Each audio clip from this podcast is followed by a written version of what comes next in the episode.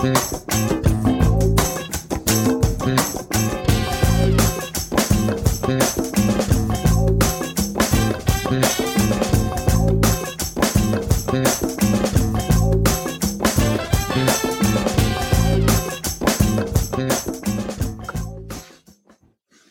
afternoon. Welcome to another episode of E C thirty. The conversation continues about racism and the gospel. I'm your host, David Graves, and we are privileged today to have our special guest, Van Moody. Van, how are you?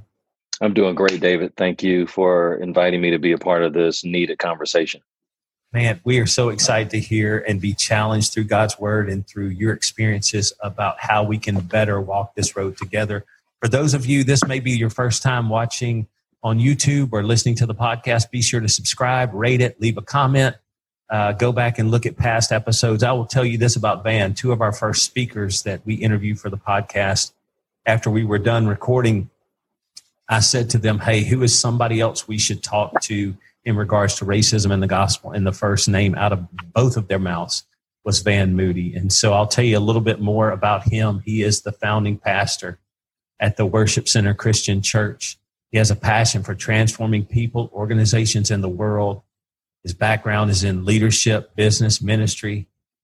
He's had a TED Talk. He's been on the Tom Joyner Morning Show, uh, various things. In two thousand sixteen, he became a member of Doctor Oz's core team. He's been featured on several of the episodes on A B C. He writes frequently for the Christian Post, Fox News, other websites. He has five books that are out, three of which are bestsellers: The People Factor, The I Factor, and his latest book, Desired by God. He's uniquely, his unique ability to understand and communicate timeless truths in contemporary ways. He challenges his congregation to fulfill their potential and live out their purpose. He serves on various boards, active member of Omega Psi Phi. He's an avid CrossFit athlete. He likes to run, cycle, and snowboard. He lives in Birmingham with his wife, Doctor Ty, and their two children, Eden Sydney and Ethan Isaiah, and their golden doodle teddy bear. So again, for, for those of you who, like I said, may be new to the podcast or the series, E C thirty, Ethnic Conciliation, a group of diverse local believers four months ago began to meet weekly to talk about racism and the gospel, where uh, white congregants listen to our black brothers and sisters talk about historical present-day racism, injustice, inequality, and hearts were broken because we were learning about a life and a lens that we had not seen through. And, and God began to move confession of sin, uh, a, a desire to walk this road better together, to advocate for the marginalized, to come alongside those who uh, a system has disenfranchised and other things. That's what led to those conversations. Those meetings went from weekly to once a month. And as a result, we've asked local speakers now to come in and better equip us Uh, for these conversations, and that's what E C thirty is about. So with that being said, Van, I'm going to pause for a second, pray for us, and then we'll jump right in, okay? Sure. God, thank you for this day. We recognize this is your grace. Lord, would you take the power of your word, your truth, use Van in our time together. Through your spirit, shed light in dark places in our heart, whether it's been biases, our own willful ignorance, or our belief that it's not our problem.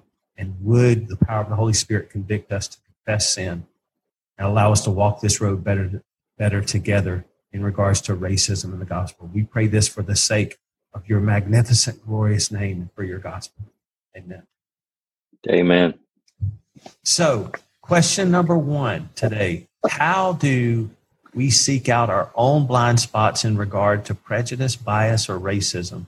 And what questions should we be asking as believers? Well, I think we have to start with what is God's purpose and intent for all of us.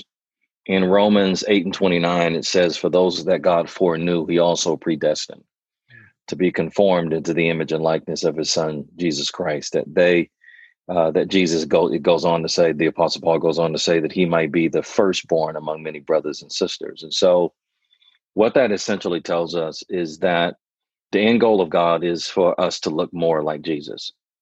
And what that should tell us is that God, his purpose is always to conform us and to shape us and mold us, which also means to expose the parts of us that are not quite like him. And I think we've got to be honest, you know, first of all, with God. I, you know, I think everybody has kind of an informed sense of self. You know, we think that we're often better than we are.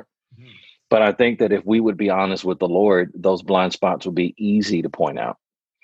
I also recognize, too, that sometimes the areas where um, we're the most sensitive about, the areas that we often avoid, those are the very areas that God wants to come and dwell in and transform.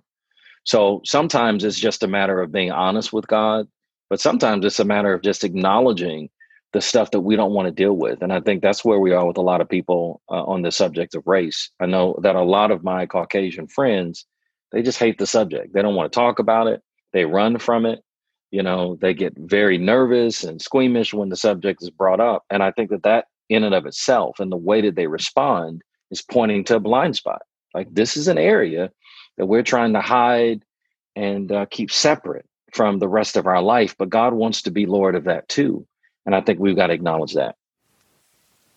The fact that it, you mentioned that we're sensitive to it, but if we could just say to the Lord, Lord, I, I'm scared if I confess this, what it leads to. It's the, for me, I, uh, I'm an Enneagram three, right? I'm, I'm always worried about control. And so I go, Lord, if I confess this, I don't know the outcome. And he's like, my glory is the outcome, right? Absolutely.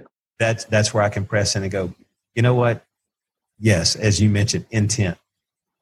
Lord, I, I can't script it. So here it is. I'm afraid, and I said this four months ago with our group, I'm afraid to confess that I was willfully ignorant, willfully ignorant, because I didn't want to dive into the deeper issues of going, yeah, I never owned slaves. However, I also didn't bite the apple, but I deal with that consequence every, every day. Okay. Well, and I think if I could add one more thing to it, I, I think what's so significant about what you've said is we got to remember that God doesn't only want us to acknowledge him as Savior through Jesus Christ. He also wants us to acknowledge him as Lord.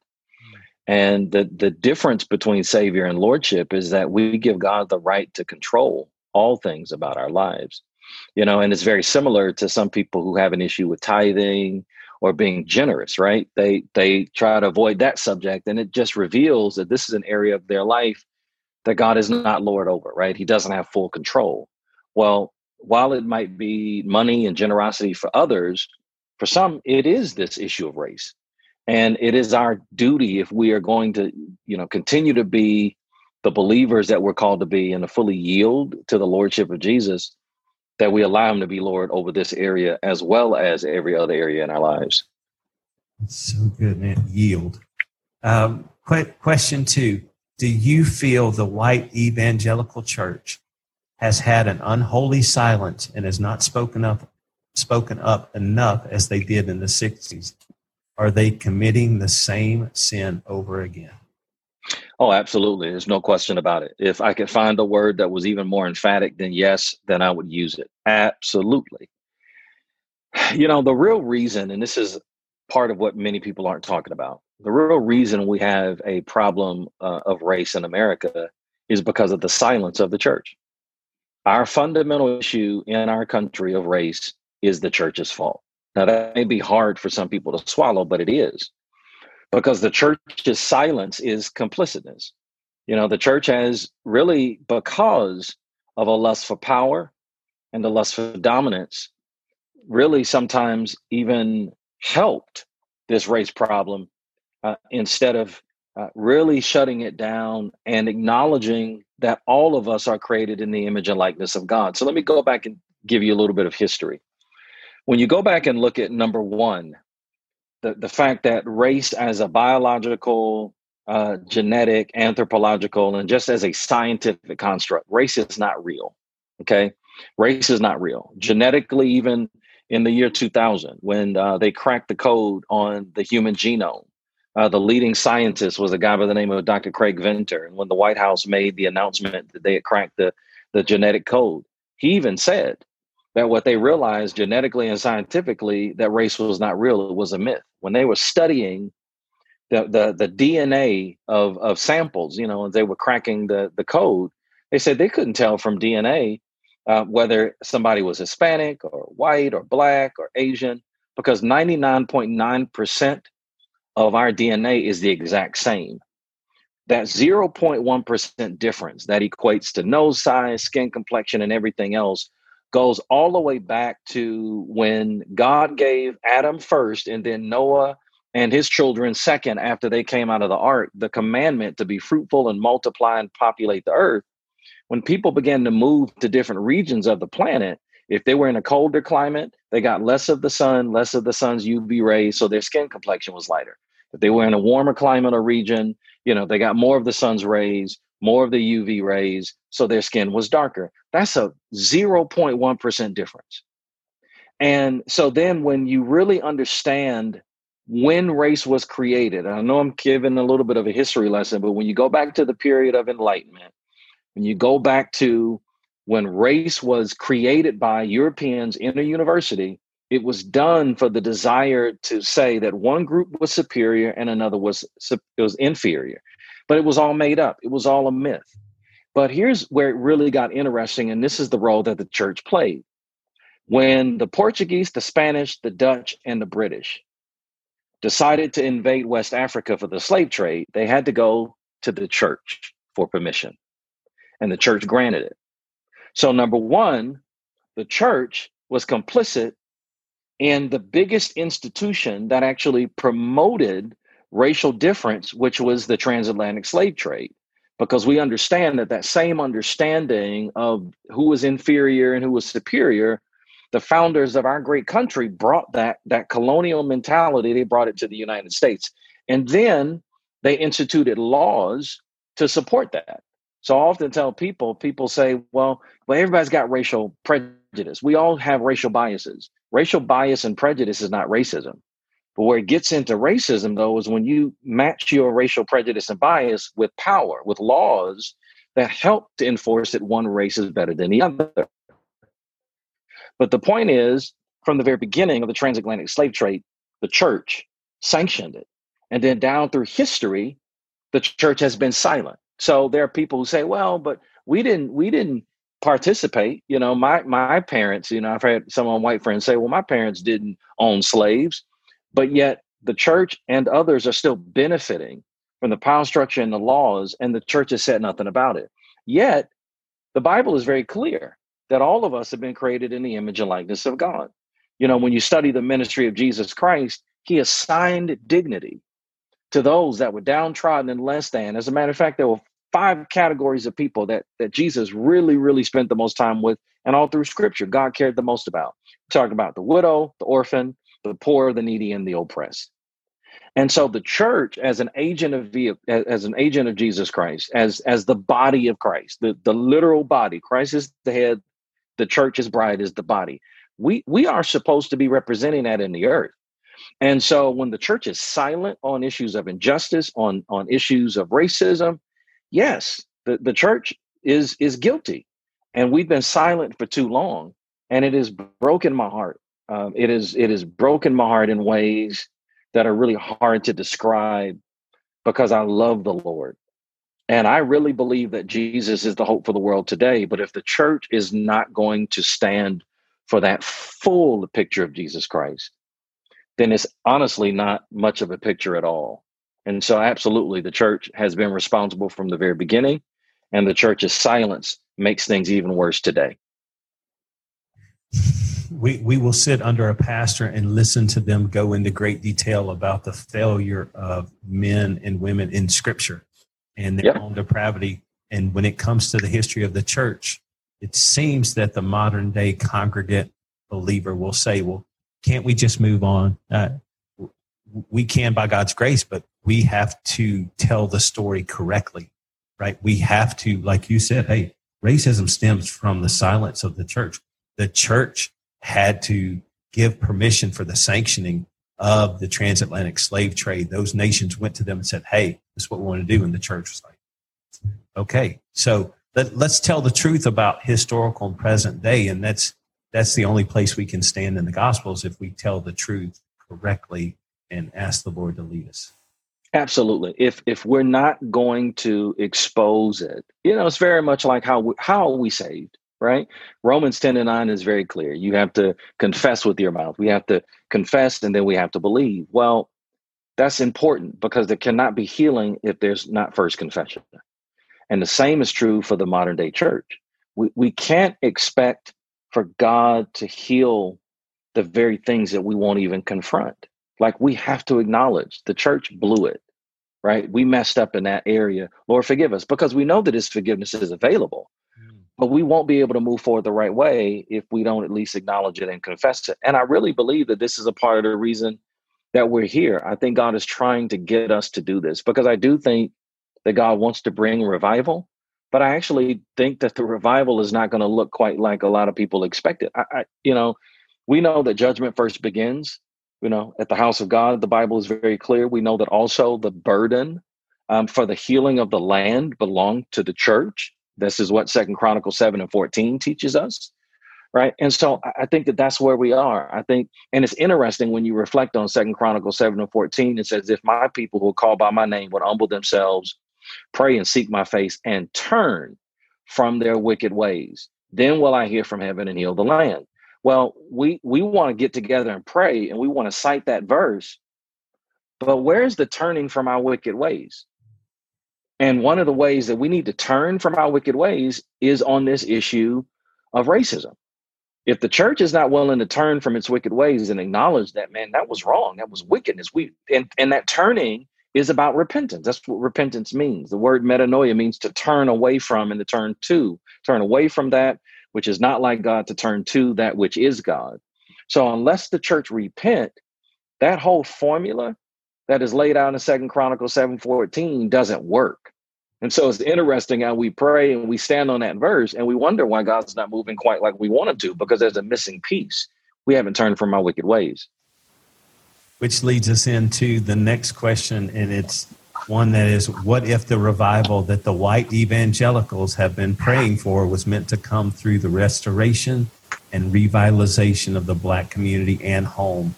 Would white evangelicals still pray and act toward it?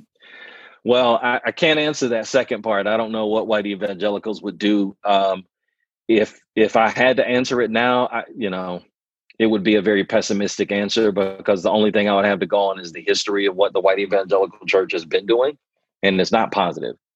But I will tell you that I do think that any kind of revival will be connected to the ethic of Christ. And we do know that Jesus ascribed dignity, particularly to those five categories that we talked about, the people that were less than, the downtrodden. The, the critique that the Jews had of Jesus is that he, this man eats with sinners and prostitutes. And, and he even says, I didn't come for those that were well, I came for the sick.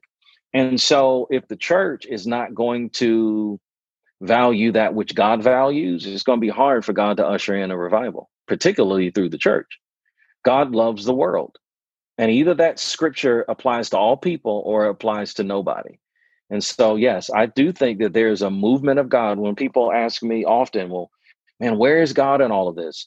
Because we have, you know, David, we have a we have a warped sense of what we consider moves of God. We think that God only moves in the good times. And the Bible uh, actually contradicts that.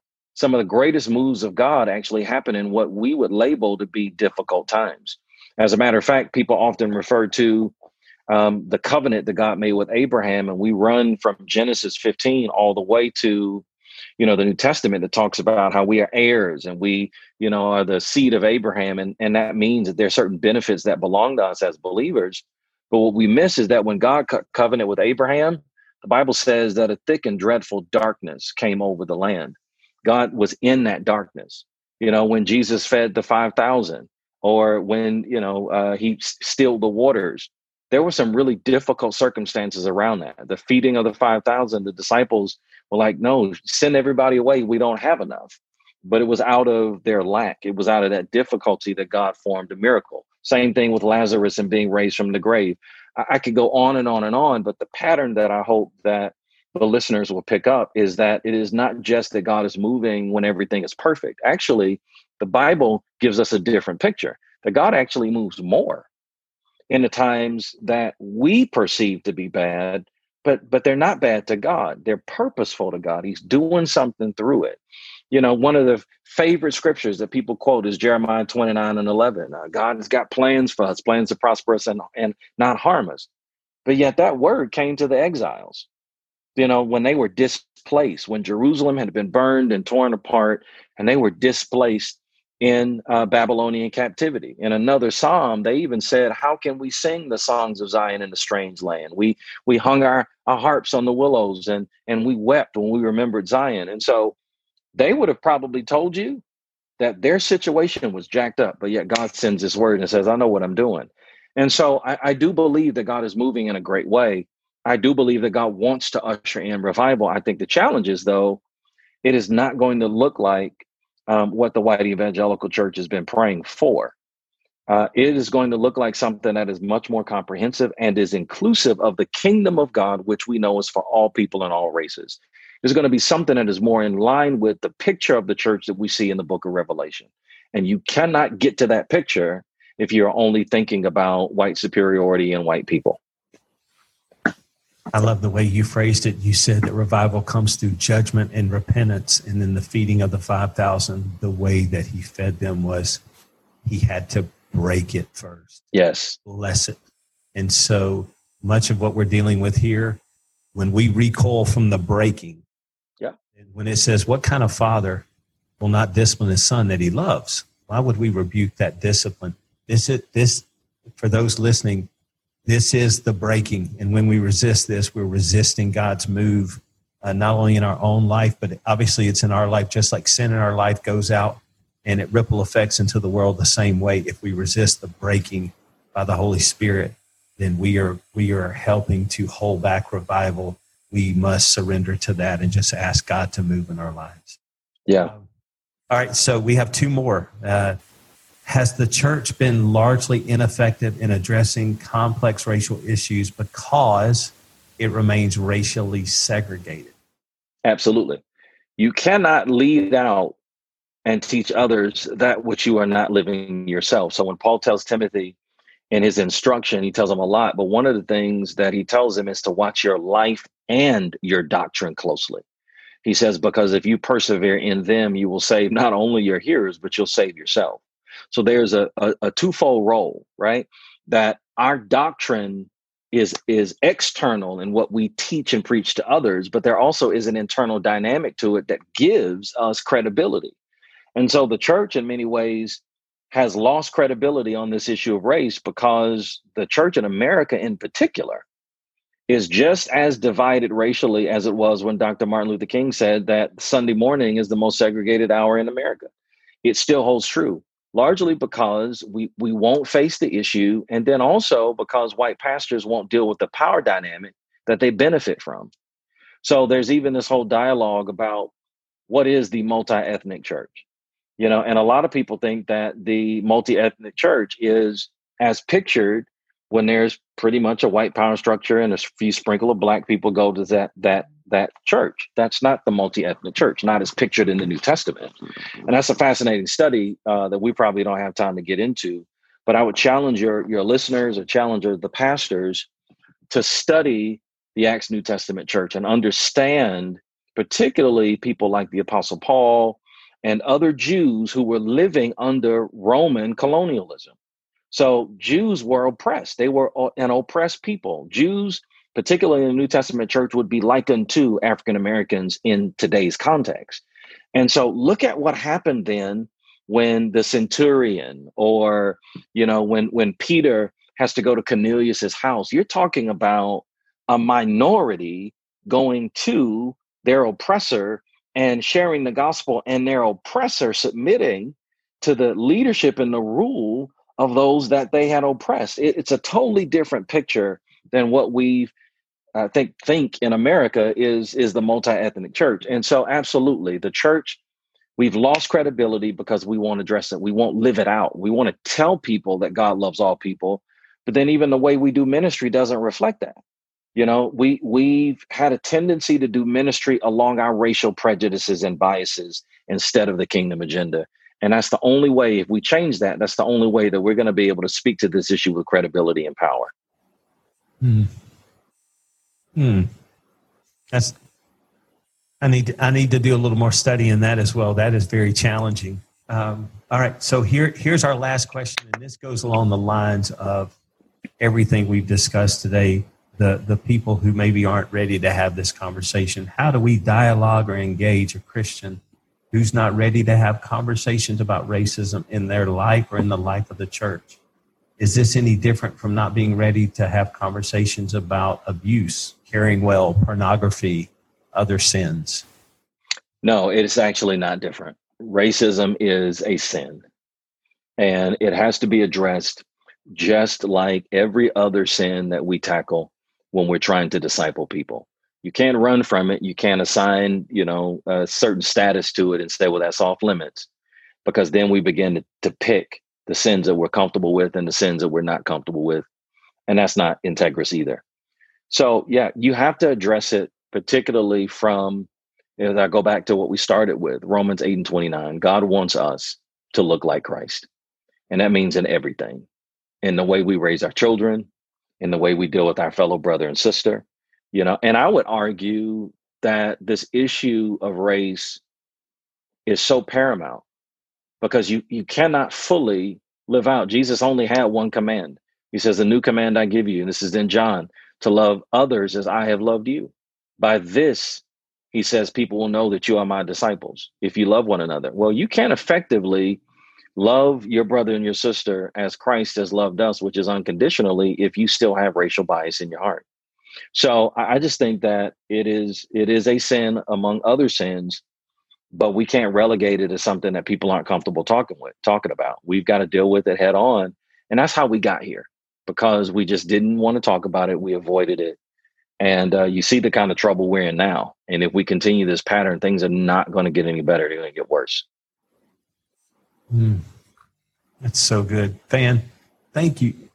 Now I see, uh, I see why they recommended conversation with you, and, and your wisdom and, and practic- practicality and your insight, both historically and present day, is going to help believers walk this road better together. Remind people, you've got some resources that are available on this subject that are coming out. They're either going to be out by the time this podcast mm-hmm. comes out or in the near future afterwards.